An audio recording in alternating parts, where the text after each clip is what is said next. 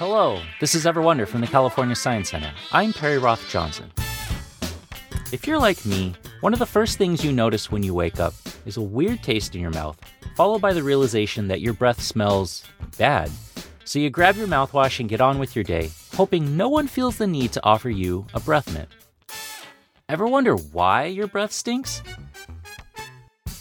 To find out, we asked Dr. Batbileg Bor, a scientist who studies the bacteria that live in our mouths, with his lab at the Forsyth Institute. It turns out there are a bunch of microbes, including bacteria and other microscopic critters, that live in our mouth.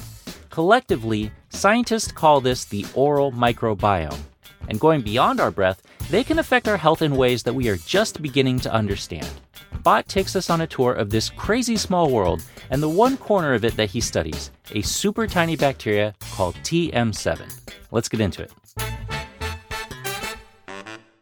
Dr. Batbileg Bor, you are an assistant member of staff and you're the leader of the Bor Lab at the Forsyth Institute. Bot, welcome to the show. Thank you. Thank you for having me. Yeah, and Jenny Aguirre, producer and now co host of the show, is also here with us. Hi, Jenny. Hey, Perry, and hi, Bot. So, Bot, we're thrilled to talk to a scientist like you because there's so much buzz and marketing lately around, you know, quote unquote, gut health and the microbiome. And I know you study bacteria, not the ones that actually live in your gut, but that live in your mouth. Uh, if I can just tell you a funny little story, we got the idea for this episode from one of our Science Center staff members who was asking the question, Why does my breath stink? And we were like, Huh, I kind of wonder about that sometimes too. So why don't we start there? Um, what makes my breath smell bad? Our breath smell because of uh, certain bacteria that we have in our uh, oral cavity. So the actual proper term for uh, smelly breath is a halitosis. It, it could be a, a, a, symptom, and these bacteria actually can be uh, sulfur producing bacteria most of the time, and that sulfur compound that released from these bacteria that's what makes the breath smell. They they produce sulfur, which is like the same kind of thing. I don't know. I, I remember I took this trip up to uh, I think it was Mount Fuji, and they have like sulfur coming out of the volcano. Sometimes they will like cook hard boiled eggs in the sulfur. So that same stuff is like what's coming out of these bacteria in my mouth. Yep, exactly. Uh, a lot of the times these bacteria eat a lot of the sugars and things like that we eat, right? and then what the byproduct of that their their metabolism is a sulfur and then you smell that sulfur compound. Gross. Okay cool. Yeah. so but you run your own lab studying the oral microbiome. What exactly is the oral microbiome? Oral microbiome is actually combination or community of bacteria in our oral cavity so many bacteria microorganisms together. Um, and that includes not only bacteria, but oral microbiome actually contains bacteria, archaea, viruses, and uh, fungi. How many microbes are in our mouth? If you if we take a look at the actual numbers, they're about 10 to the 8 to 10 to the 9. So that's one with eight zeros behind it. That many bacteria usually found per mil. Wow. Right? So there's actually a lot of bacteria. Um, and then, and then there are actually about uh, seven more than 700 species of bacteria have been detected in the human oral cavity.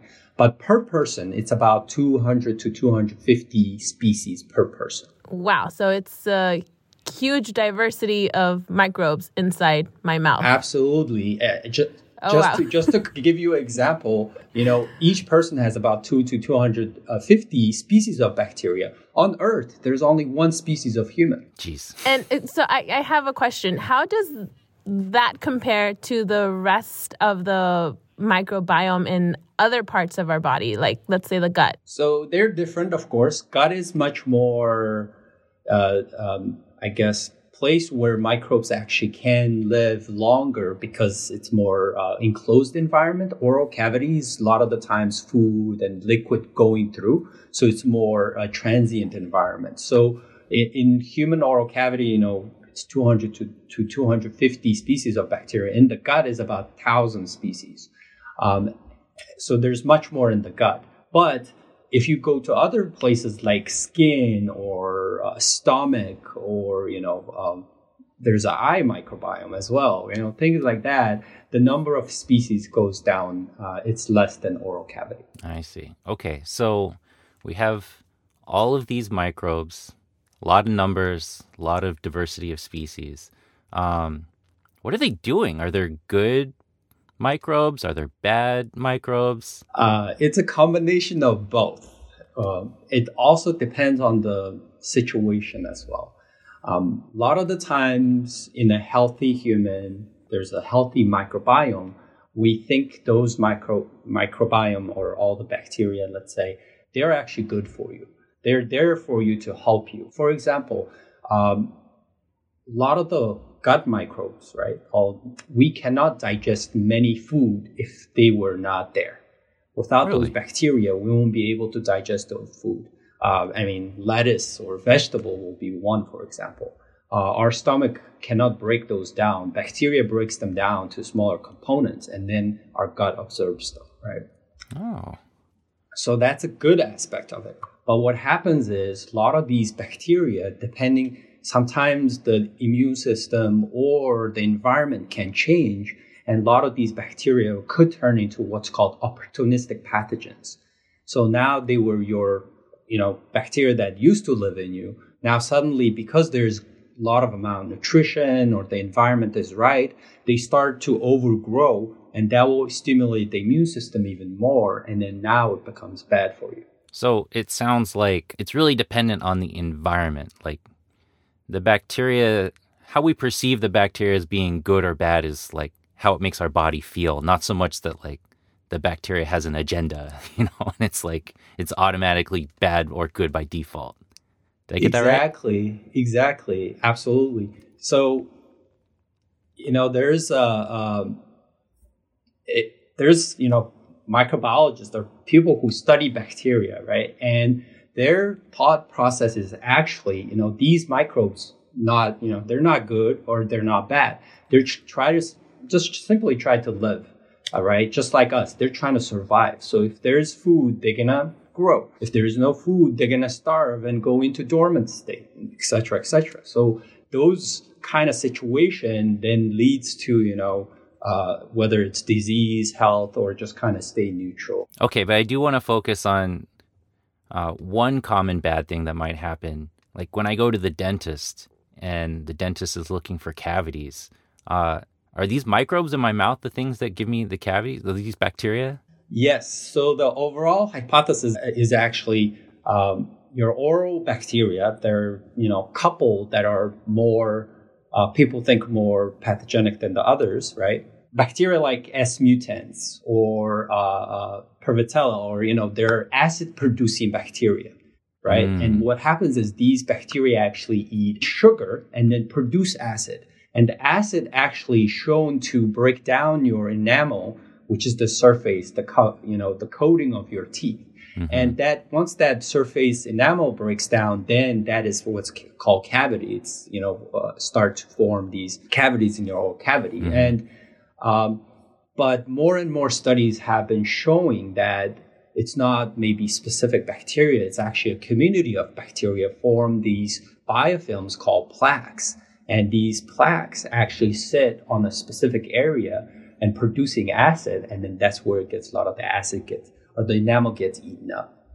Oh, okay. I didn't realize that. I always thought that just like having sugar itself like was rotting out my teeth. But I guess there's this the middleman, you know, the bacteria gang that's converting the sugar into acid, and that's what's drilling a hole into. Yeah. Okay. Okay. I yeah, got it. What's really interesting is actually a lot of these cavities, you know, problem with cavities started after people start to actually eat sugar, right? After learning how to uh, process sugar and then suddenly people start to have cavities and this is actually a huge you know uh, transition in our diet as a humanity that we see you know a lot of these diseases occur because we were able to uh, process sugar and have a lot more sugar in our diet mm. Mm. Let's talk about TM7. That's what you're studying, right? That's right. Like, what does it do mm-hmm. to us? How does it help us in our mouth and just anything about it? I mean, it's it's fairly new. That's right. So TM7 is a bacteria, first of all, and it's a new area of study because these kind of bacteria hasn't really been studied for a long time. So we as a human society, we've been studying bacteria for a long time, about 366 years, give or take, right? Since the first time we actually saw bacteria under a microscope. And during this 366 years of studying bacteria, people saw, you know see a lot of different kind of interaction. So bacteria, one bacteria interacting with another bacteria, or bacteria interacting with humans, or different animals, or different insects, or different plants. So there's all kinds of these interactions. But these TM7 bacteria actually interacts with other bacteria such a way that it's different from anything we have ever seen before. These TM7s grow on the surface of another bacteria. And those kind of interaction haven't really been seen between two bacteria. It's been seen between different other organisms, but not like between two bacteria. And that's kind of why TM7 is really interesting is that why these very small bacteria growing on another bacteria and is it bad to them is it okay to them you know we don't know anything about this right now and that's why it's so interesting I know we're on radio, but like, paint a picture for us. Like, what what does this thing look like? The host bacteria and the TM7. Yeah, it's actually um, they they look like a little blob, uh, and they're just living on another blob that are a little bigger in size. so Okay. so yeah, there most of the bacteria TM7 bacteria that we looked at, the the shaped look like uh, submarines, let's say. Okay. And so the host bacteria is like this big submarine that has a bunch of little submarines stuck on the side of it. And those little submarines are TM7? Yes. Okay. Okay. So, And and we're talking about this is at the micron scale. We're yeah, talking about. yeah, I want to get Yeah. into some of the scales because bacteria already are confusing to me because they're so small. And I like to think about big things because I'm an engineer. so, um, how small is TM7 compared to, you know, the host bacteria or like more common bacteria that we might be familiar with? And then how does that relate to other things like, you know, a grain of sand, for example? So TM7 bacteria is about 200 to 500 nanometer in size. Uh, and then typical bacteria, or in this case, the host bacteria, is about one micron, or that's equal to 1,000 nanometers, right? One to five micron in size. Okay, so TM7 is about, depending on the size of the bacteria, could be about one fifth of the host bacteria. hmm Um, now, taking that, you know, into a bigger picture, so typical bacteria, that the host bacteria in this case, uh, is about you know one to five micron. How how big or large is that? Um, so if you take a grain of sand from a beach, let's say um, in Cancun, uh, about hundred thousand bacteria can live on a single grain of sand. What? Okay. Now, if we translate that to a little bigger, let's say uh, if there's a tea uh, teaspoonful of sand, uh, there's about six to seven billion bacteria can live on that. Whoa. Okay, so that's about world population of human, right? Now, if we scale up even larger, on Earth, how many bacteria live on Earth? Uh, there's about 10 to the 30th power, so that's one with 30 zeros in the back Jeez. number of bacteria on Earth, and that I believe is uh, more than uh, number of stars in our galaxy. That's what I was going Something to like ask. Like that seems like the same order of magnitude as stars that Yep. you might find in space. Yep. So that's the number of bacteria live on Earth. wow. Wow. Okay. So you have these smaller I think the technical term I've seen in, in you and your colleagues' papers like ultra small bacteria Mm-hmm. that live on other bacteria. Is that like a common thing for one bacteria to live on another bacteria? You know, in the past, we have seen bacteria that actually invade into other bacteria. So there is a bacteria called predatory bacteria that actually goes and attaches, uh, in this case, a host bacteria, something larger, and then it actually goes inside the bacteria, grows inside the bacteria, almost like a virus, and then just bursts out and kills the host. So they call predatory bacteria. Oh my gosh. Whereas TM7 bacteria actually goes and binds to the host and it lives on the surface. It never goes invades uh, the host bacteria. It just lives on the surface, divides on the surface. And as far as we can tell, they also seem to um, let the host live as well. They don't completely just kill off the host bacteria. They actually let the host live. So they're all more in a symbiotic relationship. So they're kind of like barnacles on a ship? Like the barnacles yeah, aren't drilling through the ship's hull. They're just like happy there. They're happy that yeah. the ship takes them around and they can get food. Okay. Yeah, and, and and a lot of the times, you know, it's advantages, right? So if you want to think about in the symbiosis, these TM7s don't want to kill off their host bacteria because they want to have a host that they want to keep living on. So they want to keep them alive to a certain level. So not a lot is known yet about ultra small bacteria.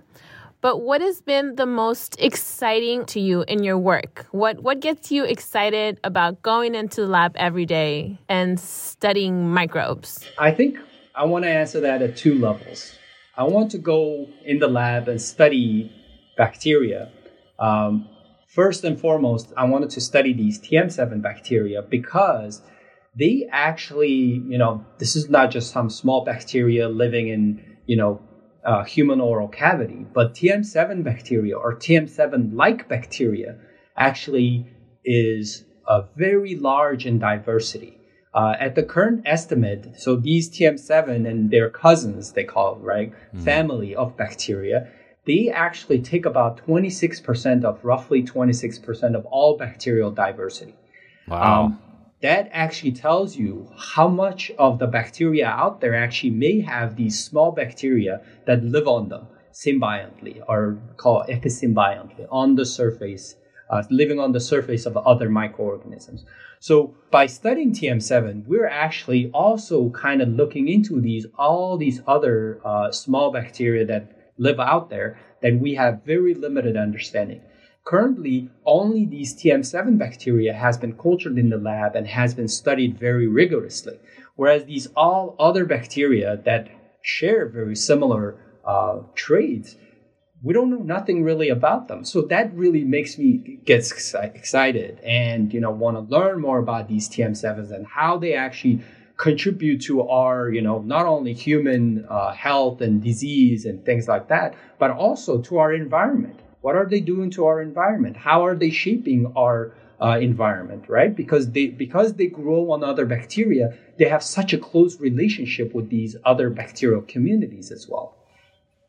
And on a higher uh, level, I think you know studying bacteria in general is very interesting because of their size, because of their uh, uh number. There's so many bacteria. There's so many different bacteria. There's so many different microbiomes human microbiome, you know, you can take different human body sites and there's so many different human microbiome we can study. And then beyond that, there's, you know, every surface, your table, you know, there's actually a lot of studies on uh, uh, our work environment, like in the in the office or in the building or in a, in our house. You know, yeah. where are the microbes? Where do they located? How do they live? Etc. Etc. A lot of those have been studied, and I that really gets me excited about you know why microbes, you know, such a common, yet we know so little about. Um, I think one of the biggest examples, you know, there's uh, uh, on Twitter, actually, you know, I'm going to shout out to the Micronauts. Uh, yeah. who loves to study microbes. And, you know, we kind of think of the opposite. You know, a lot of uh, astronomers wants to, you know, use the big telescopes to look out and look look for all the stars and, you know, different planets, etc., etc a lot of the microbiologists are, you know, we wanted to take the microscope and look down, you know, into small things that we cannot see, and want we want to, you know, understand their world and how they behave, right? I think that's a great point you just made, Bot, because so much of the science world was obsessed with the James Webb Space Telescope that recently just, uh, you know, made it into um, its parking spot in space. Uh, and and you guys are kind of like turning James Webb around and shrinking the world down and trying to figure out what the heck is happening on these tiny little things growing on top on, on other tiny little things. That's right. Okay, so we're gonna change gears a little bit for a minute And I wanted to ask how did you get interested in studying the oral microbiome? Did you want to become a dentist, perhaps? Actually, not quite. So I did my uh, PhD or doctorate studying um, human cells and how they move and uh, how they're, you know, what are the tools that they use to move around. And while that I was studying that, I actually run into, you know, studies of these bacteria where they are looking at these bacteria called Listeria monocytogenes, which actually invades human cells. And then within the human cells, they move around, they zip around really fast. And then whenever they're ready, they will, you know, zip around so fast that it will actually move through the cell membrane, puncture them, and move into the next human cell, right? So that's how they infect cells. And after studying this bacteria, I, I really wanted to study bacteria and, and, you know, wanted to get in this field. And if we take it back a little bit more, what about science in general um, caught your attention? Maybe as a kid, something maybe started that spark? yeah.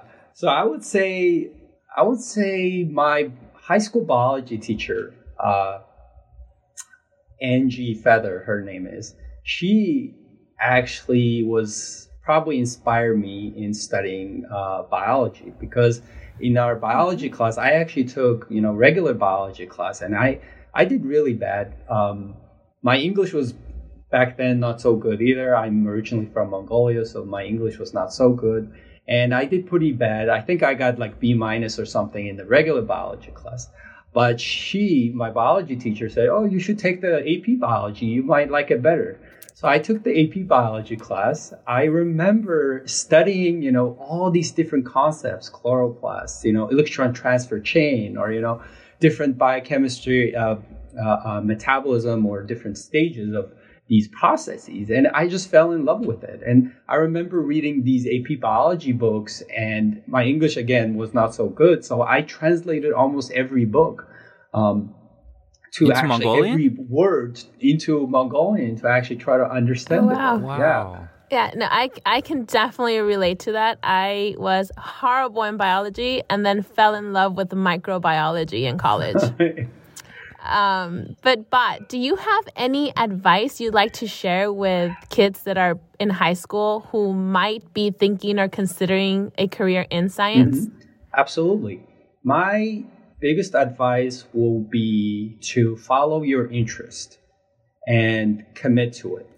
If you're doing something that brings out passion and your effort and your hard work and you know if something brings that out of you that's the that's the thing you want to follow and for me that's that's what biology did when i started studying these concepts and you know ideas I started to realize that I can be a scientist and I can come up with these kind of ideas and do research and you know really mm-hmm. push the boundaries of science. You know, s- small but still you know push the boundaries of science um, in my own way, and that's what I wanted to do.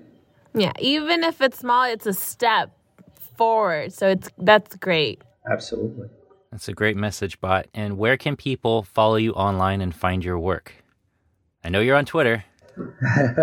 yes, you can always follow me on Twitter. And uh, also on our Twitter, you'll see our uh, lab website. You can go on there and read about our research and as well as the Bor Lab members. What's your Twitter handle, Bot? Uh, my Twitter handle is uh, at botblake4. All right. It's been wonderful talking to you, Bot. Thanks for giving us a peek inside our mouths and the tiny things living in there. Uh, appreciate you joining the show. Thank you. Thank you for having me. Thanks, Bot.